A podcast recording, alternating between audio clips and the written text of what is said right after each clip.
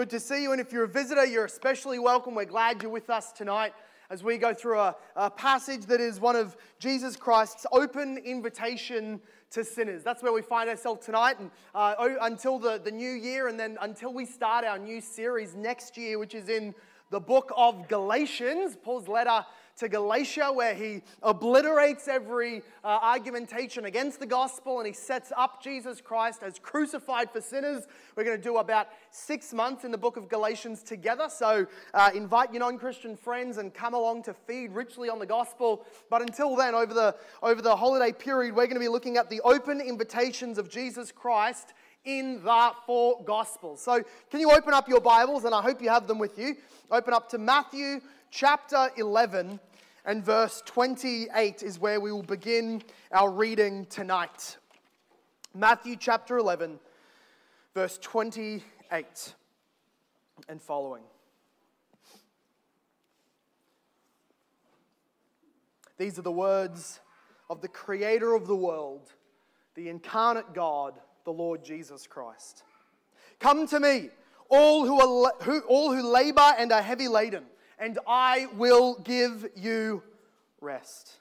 Take my yoke upon you and learn from me, for I am gentle and lowly in heart, and you will find rest for your souls. For my yoke is easy and my burden is light. May God bless this word in our midst this evening together.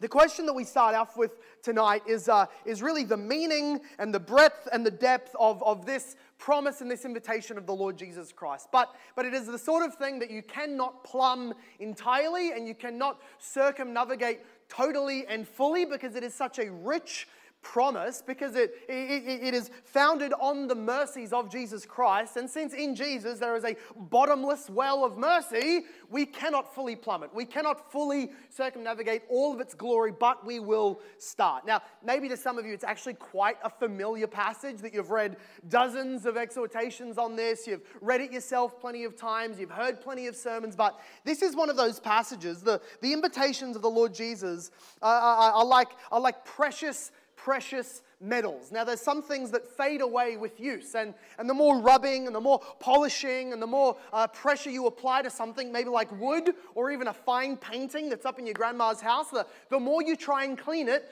the, the more it fades away. The, the, the, the, worse it actually gets. The, the more you utilize certain uh, uh, uh, uh woods and timbers and finishes, the, the more it will fade away. But the promises of Jesus are like, are like a, a beautiful, solid, precious metal that the longer you polish and the, the more effort you put in and the more elbow grease you expend to try and clarify it, it only ever gets more and more and more beautiful. So, this is a, a precious metal passage of Scripture tonight that we come to in Jesus' words, his open invitation for sinners to come and find rest in him. Now, the question that we will ask first is the who. The who. The who may come. As Jesus stands here, likely with his arms outstretched as, a, as an open air preacher with an enormous crowd in front of him, maybe he was on a hill or something raised up so that his voice could carry. As he called out, he says, Come to me, all so already we know that whoever he is talking to, it is an open invitation that will apply to many people. He, he doesn't want to be sound, uh, want, want to be mistaken as sounding constrictive here tonight in this passage. He doesn't want to be thought of as only speaking to a, a few, uh, a one in a million type of people. Basically, the, the, the sense in which Jesus starts his exhortation and his promise and his invitation is one to make us all think, this is probably me. This is an all passage. This is an inviting passage. So I want you to think that way tonight. That as this is called, this is calling you, but he does define it.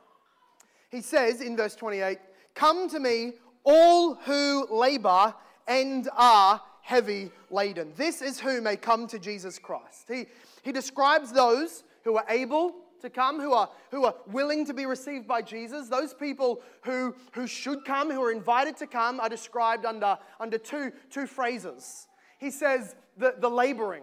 This is their out, outward, their, their external life can be defined this way. They are laborers, they are working hard, they are striving, they are trying to please God by their works. That's the laboring that he means. And then he describes their inward reality. He says, You're laboring and you're heavy laden.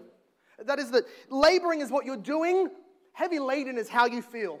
That inwardly you are burdened, you are, you, are, you are heavy and weighed down, you are crushed under the burden that is upon your soul. So, in, in terms of being an outward laborer, here's what he means he's, he's speaking to Jews. We know it is an original context. He's speaking to people who have not only the hundreds of commandments of the Old Testament under Moses, but then also all of the additional exhortations to repent and turn to God from the prophets. And then, of course, on top of that, the hundreds and thousands and hundreds of thousands of additional teachings that came to the Jews, not from God, but through man's tradition, through the, through the rabbis and the, and, and the years of man made doctrines being added on top of that. He speaks to a crowd, much like uh, one of the reformers might have been preaching to a, to a people that for centuries had been under the darkness of legalistic law from the Roman Catholic Church. Just like, just like a reformer in that sort of situation, here, here now stands Jesus, and he's speaking to people who are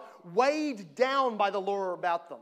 That, that they may often think, if I am to be in right standing with God, my goodness, there is just a, a line, there is just a train track as far as the eye can see of commandment after commandment after commandment that I have to be busy doing in order to be received. Or maybe this is the more common, common Aussie. That it is somebody who is laboring simply because you, you have an inward sense that if you're a good person, God will receive you. That if you're generally better than, than those people, than, than the outcast, than the one or two horrible examples from history that you can think of, as long as you're pretty good, you can be accepted by God. You don't need to fear death. Whatever's coming after death, you're going to be okay with it. It's, it's that kind of mindset. The laborer who thinks the underlying principle to their thought is there's something that I can do, and so I must do that thing to escape God's punishment and to be found in right standing with Him. To the laborer and the heavy laden.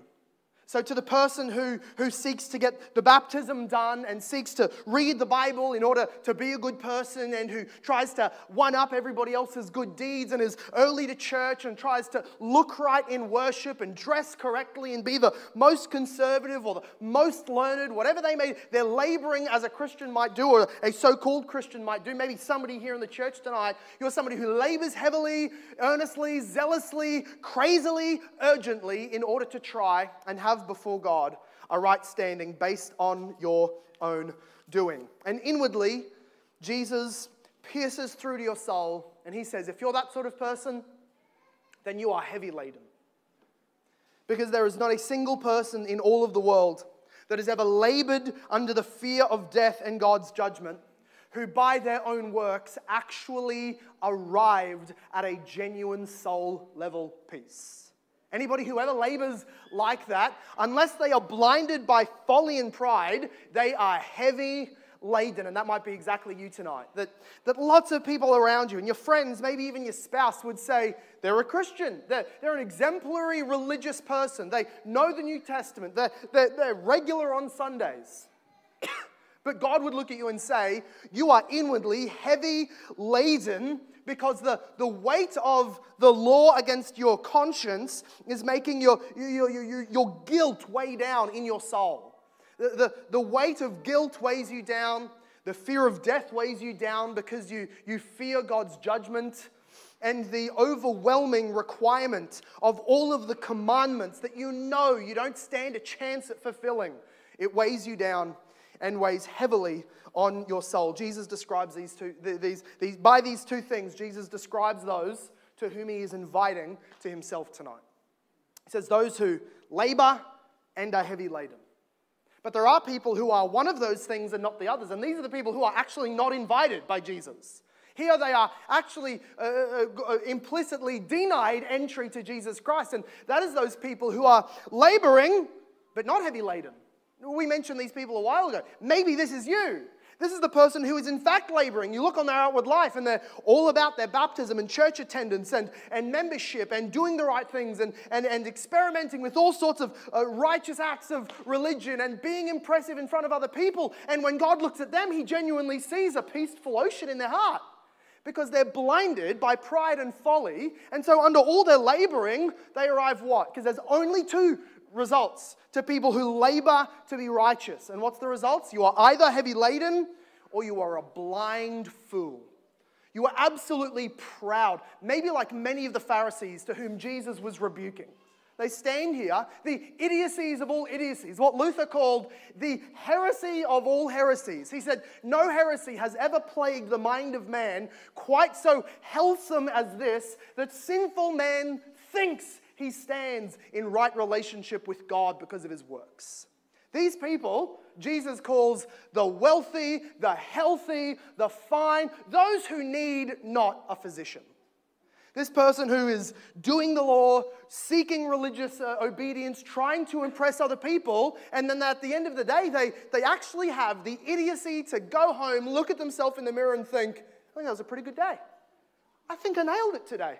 I think if I was God, I, was, I would be pretty impressed with myself today. It's that person that Jesus says, as a physician, as a doctor, as one dispensing antibiotics for those who are sick unto death, you don't need me, and I won't take you. So Jesus does not say that to you, you cannot come. He says that to come, you must first become heavy laden.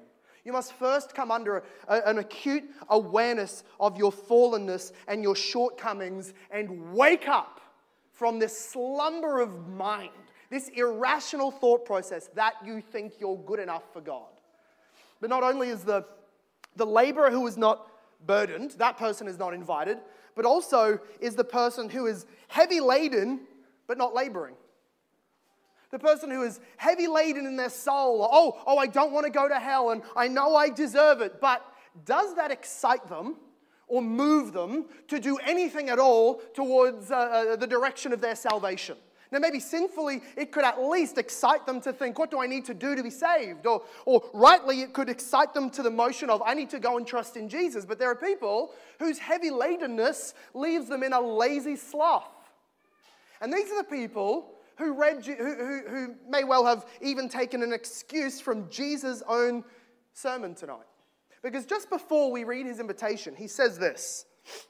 In verse 27, for example, he says, No one knows the Father except the Son, and anyone to whom the Son chooses to reveal him. Or up in verse 25, Jesus said, To the Father, in light of the, the, the, what he had just seen, that there are so many people seeing his miracles, hearing his sermons, seeing the mighty works of the God man, but they did not believe. To them he rebuked and said, I, I tell you what, Jonah's generation in, in, in Nineveh were more righteous than you. Uh, uh, Sodom and Gomorrah were more righteous than you. They never saw the God man or his works, but they would have repented if they had. To that re- generation that he rebuked so harshly, he then turns to God and says in verse 25, I thank you, Father, Lord of heaven and earth, that you have hidden these things from the wise and understanding, yet revealed them to little children. Yes, Father, for such was your gracious will. Well, well, here's just the perfect excuse for the lazy, slothful spiritual person that you think, oh no, hell, oh no, judgment for sin, oh no, I'm so unholy. That's all right. God will elect me. Salvation is all of God. No one can know God unless Jesus chooses to reveal it to me. It's in His timing, He'll do it. Or, or, or, stand on the other side and blame God and say, Well, how could I believe? I can't, apparently, unless Jesus chooses to reveal Himself to me. How can I know Jesus unless God the Father draws me to Him? Oh, it's all up to Him. I can't believe. I'll sit back. And so while they're heavy laden, there's no urgency. They're not laboring. That person is also not invited to Jesus. There's no need for you to come because you're not willing to receive the command to do anything. You'll just keep on blotting it off the table and saying, No, you tell me to do something like believe. Well, I can't. You want me to come to Jesus? No, I refuse. I won't. God must do it. Well, to you, there's, there's simply no salvation. You're putting rationalism and you're putting heavy doctrine that is, that is high and in the heavens right in front of your own self as an excuse. And God doesn't play those games. He leaves you and He does not invite you. He doesn't invite you to Jesus, he invites you to become the sort of person that is invited to Jesus. Because these people, and maybe it's you tonight, these people are not uninvited to Jesus because of their past. There's no past that you've ever had or lived that will keep you away from Jesus, uh, from God's side. There's nothing that disqualifies you from Jesus about your past, only your posture. If you're not willing to receive the fact that you are heavy laden under the law of God and that guilt rightly hangs over you, if you are not willing to humble yourself before Jesus in that way, then the physician has nothing you're willing to receive. But if you will assume that posture as somebody who is laboring, uh, zealous to receive salvation somehow, and somebody who understands that they are heavy laden under the burden of God's law, then to you, Jesus says to come to him. And that's then the question we want to ask next. What does it mean to actually come to Jesus? Because uh, uh, we, well, we can look at least at the direct context of and the scene that unfolds for us today in, in Jesus' sermon, and we can know what it doesn't mean. Because Jesus is talking to people who are meters away from him. So coming to Jesus is not a locational thing. You cannot come to Jesus spatially and receive any blessings whatsoever. You may have driven a long way to come here to church, and we're glad that you're here and praise God, but that's not what it means to come to Jesus. You may have come forward and received baptism. You may have come forward and had somebody pray over you. You may have come from, uh, from, a long, from, a, from a, an atheist land or, or a different religion of a different far land, and here you are in the Christian West. So you think, and have you come to Jesus? No. In fact, he's speaking to people who are literally looking at the God man face to face. And he still says, Come. In some way, location is not enough. You could go today, back in time, and stand at the foot of the cross as Jesus dies, and still he would say, You need to come. You could go there now and stand in Golgotha and look at the actual place that Jesus was, was born in Bethlehem or died on Easter at Calvary, and still God would say to you, You need to come. Do, do you realize actually, if you were to be transported right now up into heaven and see Jesus face to face, and if he somehow graciously maintained you from being obliterated into stardust, still then he would say, You haven't come enough. You haven't come near enough. You haven't come in the way that is saving and that really matters. The, the, the, the, the coming to Jesus is not a matter of locale, it's not a matter of name and title, because all the people, most of the people that Jesus spoke to, were those who had named themselves as disciples of Yeshua. That is, that in their little Jewish uh, uh, culture, they had, they had started, many of them, to follow Jesus in some kind of way that, that they would be asked if they were all at the cooler or at the, at the well at some point at lunchtime around the office, and you were to ask them, What's your political uh, uh, uh, uh loyalty? And, oh, whose rabbi is yours? That is, who teaches you? Like, what denomination are you? What denomination of Jew are you? They, they, all these people listening probably would have said, oh, oh I'm a Jesus follower. Yeah, I, I'm a disciple of that Rabbi Jesus who walks around and does his open air preaching and then raises people back to life. That's the guy that I listen to. So, so at least in title, everybody listening would call themselves a disciple of Jesus. And still to them, he says, Come. Or it's not a matter of ordinance either. It's not as if what he means is you have to come through the waters of baptism. No, because he's speaking to people who largely would have been baptized by John the Baptist, maybe also baptized by Jesus and his disciples. So it's not a matter of ordinance or what sacraments of the church you have passed through. You can do all of that and still not have come to Jesus Christ savingly. And it is not a matter of hearing, because he is, well, this is pretty self explanatory. The people he's preaching to are listening to him. We got that? Did that take any sinking in? I know that sounds ridiculously obvious and a stupid time to take a water break, but that's how many people think. Are you a Christian? You're going to heaven? I'm here, aren't I? I mean, I'm at church. I'm starting. I've come a few times. I've spoken to a few, they love Jesus. They keep talking about going to heaven. And, and I keep on hearing this language. And the devil loves to blind you and then make you think because you learned the language and you listen to the sermons and now you understand some of the Bible that you have the right to just start walking around and saying, I've come to Jesus. And it's wrong. And it's a lie that looks good, that might make you feel better, but is blinding you so that you fall off the cliff into hell upon death. Listening, hearing is never enough. So, what does Jesus mean by come? It is the same thing that he means that in other times of the gospel, when he's speaking to crowds and he says things like, Eat me. Literal? No. True? Yes. Or at other times when he says, Drink my blood. Or, or he says, I'm water, so drink me. Or, or he says, Walk through me because I'm a gate. Uh, uh, he, he says, uh, Receive me. He says, Come towards me. He uses all of these language, all of these words, and they mean the same thing. They mean to believe into him. That is, believe and venture upon him. Remember one time I was, I was, I was, a kid and I was sitting in my uh, childhood church and, and we were listening to this sermon and I wasn't listening because I was a kid. I think I was playing with my WWE action figures, limited edition, still on sale on eBay if you want to grab some off me. And here I was playing and, and I heard the pastor say, anybody who wants $2 may have it. Now, this is like 2003. $2 was like a down payment on a house before inflation. This was, this was big, still a coin back then. Big money. Now I'm, I'm like five, I'm like six or something like that. And I hear, does anybody want $2? I go, yes, me. He says, I tell you, I will give $2 to anybody who wants it. Anybody that comes and takes it can have the $2. Now, he's a pastor, so this is an illustration in a sermon. He doesn't mean to literally come up and take it off of him. But my brother throws his Barbie dolls, or whatever he was playing with, down onto the ground, and he starts walking up the aisle like it's some kind of Billy Graham crusade. And he runs up and he grabs the $2 out of the pastor's hand and brings it back and waves it in my face and sits down. Here I'm waiting for the pastor to rebuke him for taking literally what was merely an illustration. And he says, How dare you all? How dare you all come and say that I'm your pastor, and when I make you a promise, it takes an eight year old kid to actually take me up on it?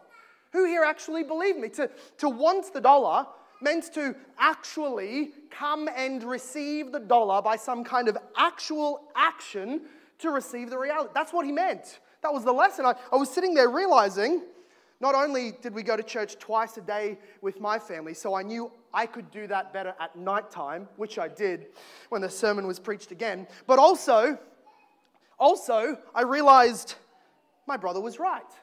He had the, the simple foolishness to just take the guy up on his word and actually step out in faith upon his invitation. That's what Jesus means by come. He means come and venture on me. Invest your soul into what I'm saying. Believe what I'm saying. Trust in what I'm saying to such a degree, not only that you would tick the box on an exam or say, I guess that's my religion, but actually and inwardly, such that God would say in your heart, you have come unto Jesus Christ. You've, you've moved in your soul towards Him and said to Him, I need what you have. I want to receive what you are offering. Please may I have it. Another way that the New Testament says this is to call upon the name of the Lord. It is to, it is to take me, what I am promising, take me up on my word. Take me up on my promise. As much as you might, you might leap from a burning ship onto another floating, uh, non ablaze ship in the water. That is to venture upon it. Just invest everything you have onto this other, as much as you have plunked yourself, and some of you, there are more self than others, and therefore more faith than others, maybe in these chairs. But in as much as you sat down, what you did was ventured upon this thing. This thing that sat there was not blind faith, of course, but you ventured upon it and put your weight into it. That's what Jesus is calling people to do. Come to me in your soul so that you put your weight into my basket, that you put your case into my hands, that I'm the doctor that you come to and request of me a, subscri- a prescription for your problem. That's what Jesus is saying. Come. Come to me. I can solve whatever the problem is between you and God. I've told you what the issue is. Now I will reveal him to you in self. Just come to me. That's what it means to come. And then we see who it is that we are to come to. We've been saying it's Jesus.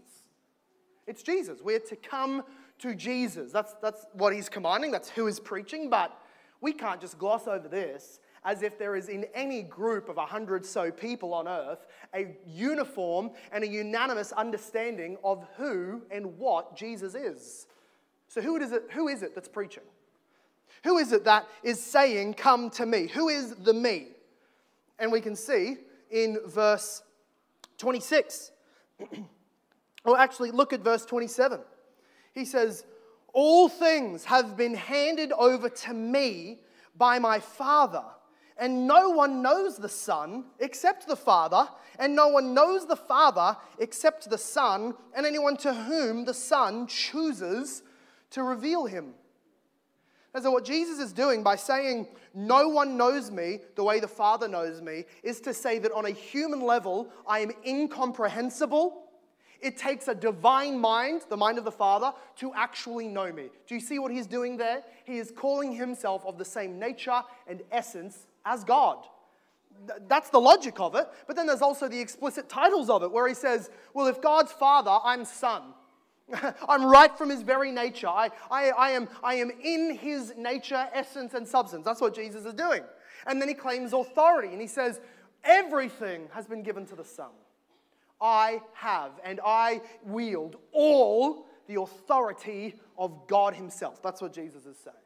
And then he says that he has the revealing responsibility that no one can know God, no one can be saved unless Jesus Himself, this man, in Israel, this Jew of the first century who dared to speak of himself as God, unless he chooses for you by name, for your soul to receive an understanding of God, you can't know God and you can't be saved.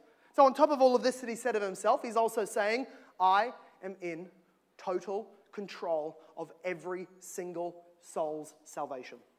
That's who Jesus is. He is before them as man, truly and fully man, and yet he is claiming for himself to be God himself, the Son of God, begotten before all ages, of the same essence as the Father, but not the same person. That the Father to him was a, was a sending relation. The, the Father said to his eternal Son, God Himself, before all time, I will send you into that world, and in that world you will live like people, you will be like those people, but you'll be sinless, and then you'll die for those people. I will rise you from the grave, and then I will put you on the throne over those people, and anybody that comes to you will come to me. And anybody that comes to me through you will be saved. This is who Jesus is. He is the God man with all authority. He is uh, the revealer of God. He is sinless in his whole life, and as Jesus goes to say in chapter 20, verse 28 of Matthew. He says that the Son of Man came to save. He says, I have come not to be served, but to serve and to give myself as a ransom for many. So, so as we say, to all who are weary and heavy laden, to everybody who is, who is understanding this concept of coming to Jesus, Jesus beckons you to himself, not to a baptism, not to a group or a club or a membership or a building or a status. He calls you not to a thing, but to himself. Come to me, Jesus says. Not, not the temple, not a cathedral, not the pope, not a padre, not a priest, not even your pastor, not your spouse or your parents or anybody else that you know to be more godly. Come to God himself in Jesus. It's the only way you can come to God is to come to God in Jesus. So, all who are weary and heavy laden must come in their heart to Jesus, who is the Savior of the world. And, friends, He is not unapproachable. Jesus is not far off, standoffish, too proud, too high. He is near and He calls us to Him. He calls you to Himself. I know that by the very merit of you being in church, you would like me to assume that you don't need to be exhorted with this, or on the very merit of the fact that I accepted you into this church as a member, and so did other church members, that you would appreciate not being told that you need to come to Jesus. But if I take even Jesus' example for an example of our own ministry here, then, then maybe at least one in 12 of the best 12 are the betraying Judas types there could be any one of us standing, sitting here right now who actually needs for the first time, though you've been dipped or sprinkled, though you've given a profession, though you've given your testimony, though you've joined a membership, none of that matters to this all important question. Have you come to Jesus? Because there is not a single type of person who is willing to come to him that he would ever cast out. Jesus is calling on you precisely the way that you are now. And look at the, the promise on that condition or, or on that invitation that all those who come at the end of verse 28, I will give you rest. Jesus will give you rest. We, we can think of this rest that Jesus gives to anyone willing to come in, a, in an objective and a subjective sense that is in an absolute reality and then in an experienced reality. That is, first of all, in the objective reality, when Jesus says, I will give you rest, he means what Paul says in Romans 5:1. that having been justified or declared just and righteous by faith according to the law, having been justified by faith, we have peace with God through Jesus Christ our Lord. That is, that on an objective status, however you feel, whatever you thought when you woke up this morning, however fearful you might get at times, the objective matter of the issue, the objective reality is that God is at perfect peace with you and will never want to and never could legally ever exercise anger towards you. You were at war before Jesus, but when you come to Jesus, he gives and he publishes and establishes an objective absolute rest. Now, this is important because a lot of Christians will live on the train of their own experience, and that's a roller coaster.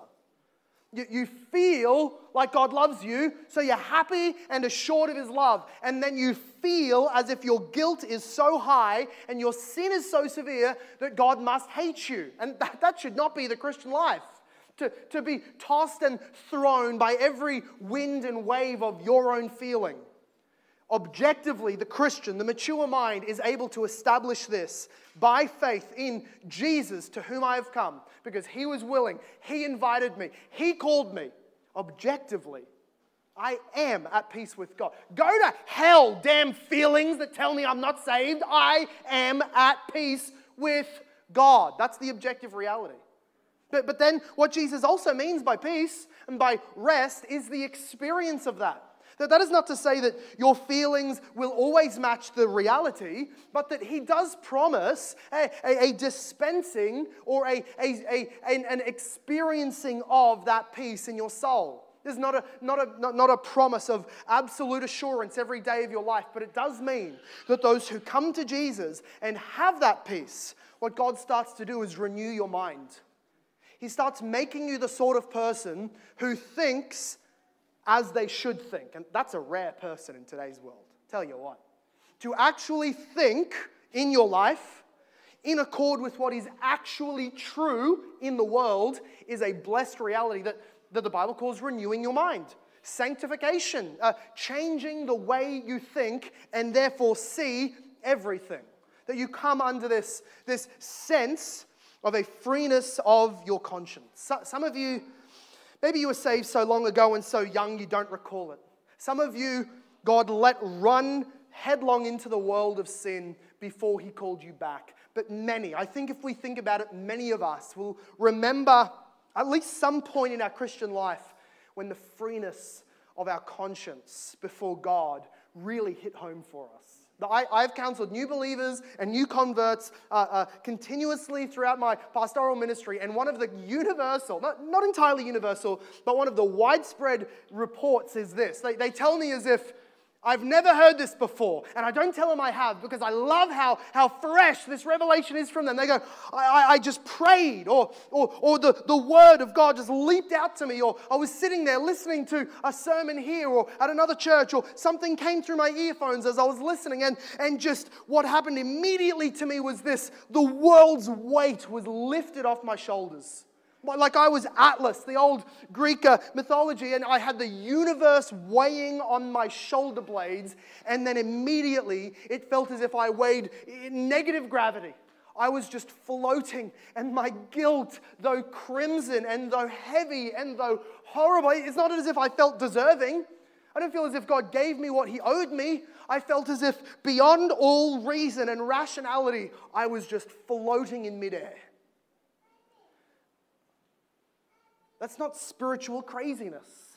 That's the way the mind feels, ex- no, the way the mind knows experiencing the way we think and feel. That this is what God wants you to feel. Maybe not in the, in the brightness of the newness as it happens at the beginning of every convert's life, not always the case. But do you feel, do you sense, do you, do you understand at least this? Do you know that God wants you to be experiencing in your gut the freeness of, the, of, of, of, of your soul before Him, the, the cleanness of your conscience. That sometimes we'll wake up and we'll hardly be able to even, even be sure that God exists, that our, our soul is just in the mud and in darkness and buried, and we have this depression over our soul. That happens. And yet, deep down under that muck and mire, there was, there was the shining assurance that I have nothing on the slate between me and God. I have peace with God, and it affects the, the, the heavy ladenness that he referred to back in verse 28. The law is sent to tear us up and to convince us that we are, we are rightly burdened, we are heavy laden with guilt, and we deserve nothing but hell. But then the invitation of the gospel in Jesus, where he died for us and rose again for our redemption, that comes to balm us up and to give us a sense of joyful glory. So come as you are, precisely as you are. Come to Jesus. And he says what happens next in verse 29 that those who have come and received the first rest, the rest from guilt, the rest from condemnation, the rest from a burdened conscience, the rest from the fear of death and God's wrath, then he gives another rest. And it's actually an, an active rest, a, a lived out rest. In one sense, we, the first one, we rest from all this fear and all this laboring. But then, now that we are Christians, now that Jesus has published that rest to us, we then rest in Jesus as a lifestyle. So that Jesus says it this way Take my yoke upon you and learn from me, for I am gentle and lowly in heart, and you will find rest for your souls. So the first rest is found when we come to him, and then he says, I put my yoke on you. I, I, like, I like hitch you up like you used to do to two cows, and, and still do in agricultural farming. You, you hitch two cows together, you bind them one to another, and they pull loads together. Or, or in the other sense, a, a yoke would be something that, that, that, that uh, connects a, a beast of burden to a large carriage or, or something upon which the master would sit. And in that sense, you're yoked to the master. This is a lifestyle. This is activity. This is the way you now live is living in rest. So, so it's as if you were, you, were, you were a prisoner in England in the 1800s. And there you were in a danky prison cell, and then somebody comes to you and gives you the, the papers declaring your freedom. That's good news. That's rest immediately. But then they throw you on a boat and take you across an ocean and while you arrive on Australia's land and other people are taken off in shackles to labor, you're given this estate out in, in the Adelaide Hills where you've got a free winery granted to you by the king. And, and this, is, this is the two senses in which Jesus offers rest. One is a publication. You come to me, and in the moment you rest from your labors, you are right with the king. But then our lifestyle is also one of rest. That being joined to Jesus Christ, He carries our load with us. He gives us commandments as a master, but it is a beautiful lifestyle that He leads us on. Not one free of persecution or suffering, but that, but that even in that suffering, we have a master carrying the yoke with us. It's, it's not a lifestyle that you never die. You'll die bodily, but even in death, you are not heavy laden. It, even death is a putting off of sin and a coming to Jesus bodily, in soul even your, your, your horrible experiences in life are still a rest because you do not have the guilt on your conscience. I would rather every suffering, every ounce of suffering I've ever experienced since becoming a Christian, I would rather experience them a thousand times over than spend another single day under the burden of sin and guilt that I experienced before coming to Jesus. I know it's true for you as well. Give me a thousand lives of a thousand times worse suffering than what I experience now before you ever send me back under the load of sin. Our whole life is lived now yoked to Jesus Christ. And the reason it is so peaceful, it is so wonderful, is because of what he says about himself. I am gentle and lowly in heart, and you will find this rest for your soul. My, my yoke is easy, and my burden is light. In this rest of a life with Jesus, are you free to do whatever you want? No, you're bound to Jesus by the yoke of his own blood. But is that burdensome? No, that is light. That is love. That is a gleeful, joyful experience. In fact, some people uh, want to say and amen this verse too quickly. Say, hey, amen. Living with Jesus is easy. It's never cost me a thing. I can do whatever I want, and then I go to heaven. That's a fool that has not understood the sense and the true meaning of this passage. All that passage in 1 John 5 3 that this is love, that we keep God's commandments, and his commandments are not burdensome. These people think the opposite way. They think God's commands are so burdensome, I don't give them any attention, and life is great. Life with Jesus just rocks. And to them, Jesus says, You've never come to me. Because to come to me is to find rest, and then to have such a changed heart that you look to the laws of God now and say, My spirit is agreeable with this. The, the, the leadership, the mastery of Christ is in fact beautiful. I, I try to turn aside, and he pulls me back, and he didn't bully me.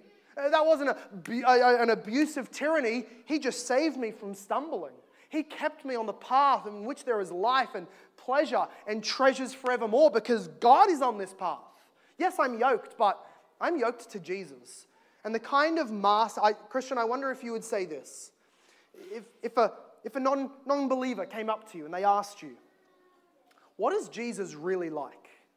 I hear the evangelist, I've heard the preacher, I know all the propaganda, but in your actual lived experience, what is Jesus like? And if you couldn't, in that moment, genuinely say, Can I tell you that my Jesus is lowly? Though, though he's God, though he's righteous, though he's powerful, he, he's never once poured out on me what I deserve. And, and all of my sufferings have been less than my sins. I tell you, Jesus is lowly. He's not weak, he's not a pushover, he's not effeminate, he's Lord. But he rules in such a way that is life giving. And I tell you, he's, he's gentle. He does not beat me down. The, the sins that I commit frequently, more frequently than I've told anybody, those sins in secret and in my heart and even out at the workplace, those sins have never once been dealt with the way that I think the Lord Almighty Omnipotent would deal with my sin. He is lowly, He is meek, and He is gentle in His heart, and He rules me well. Well, this merciful Lord this meek Son of God, Hebrews 13 tells us that He is the same yesterday and today and forever. The, the day that Jesus, God in flesh, preached this to a crowd of people, He was merciful and meek and lowly and willing to receive and promising a life of union with Him and His law to anybody that would come. And it's exactly the same today.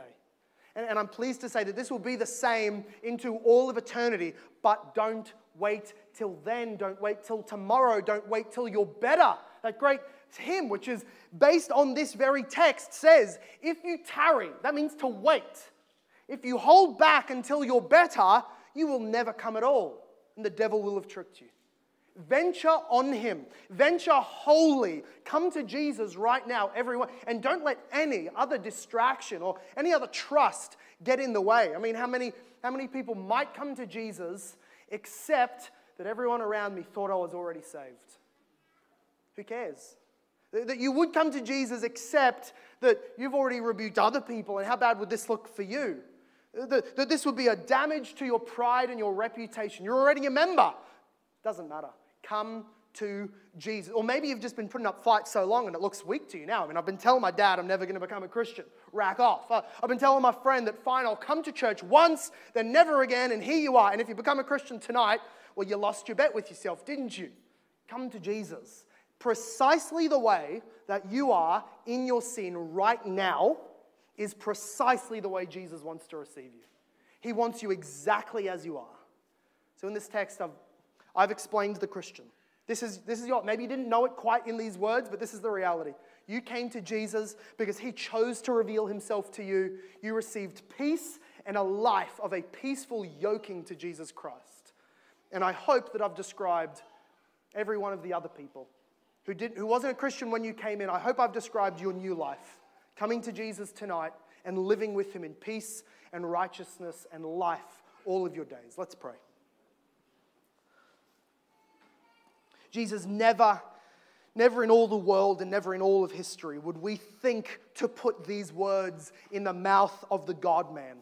That, that here is surely the proof of God breathed scripture that was not written by man, is that there is words in God's own mouth that we would never conceive to, to, to, to dream up coming from him. That Jesus, God in flesh himself, calls us, invites us with no qualification of, of our quality, only the qualification of being willing to come.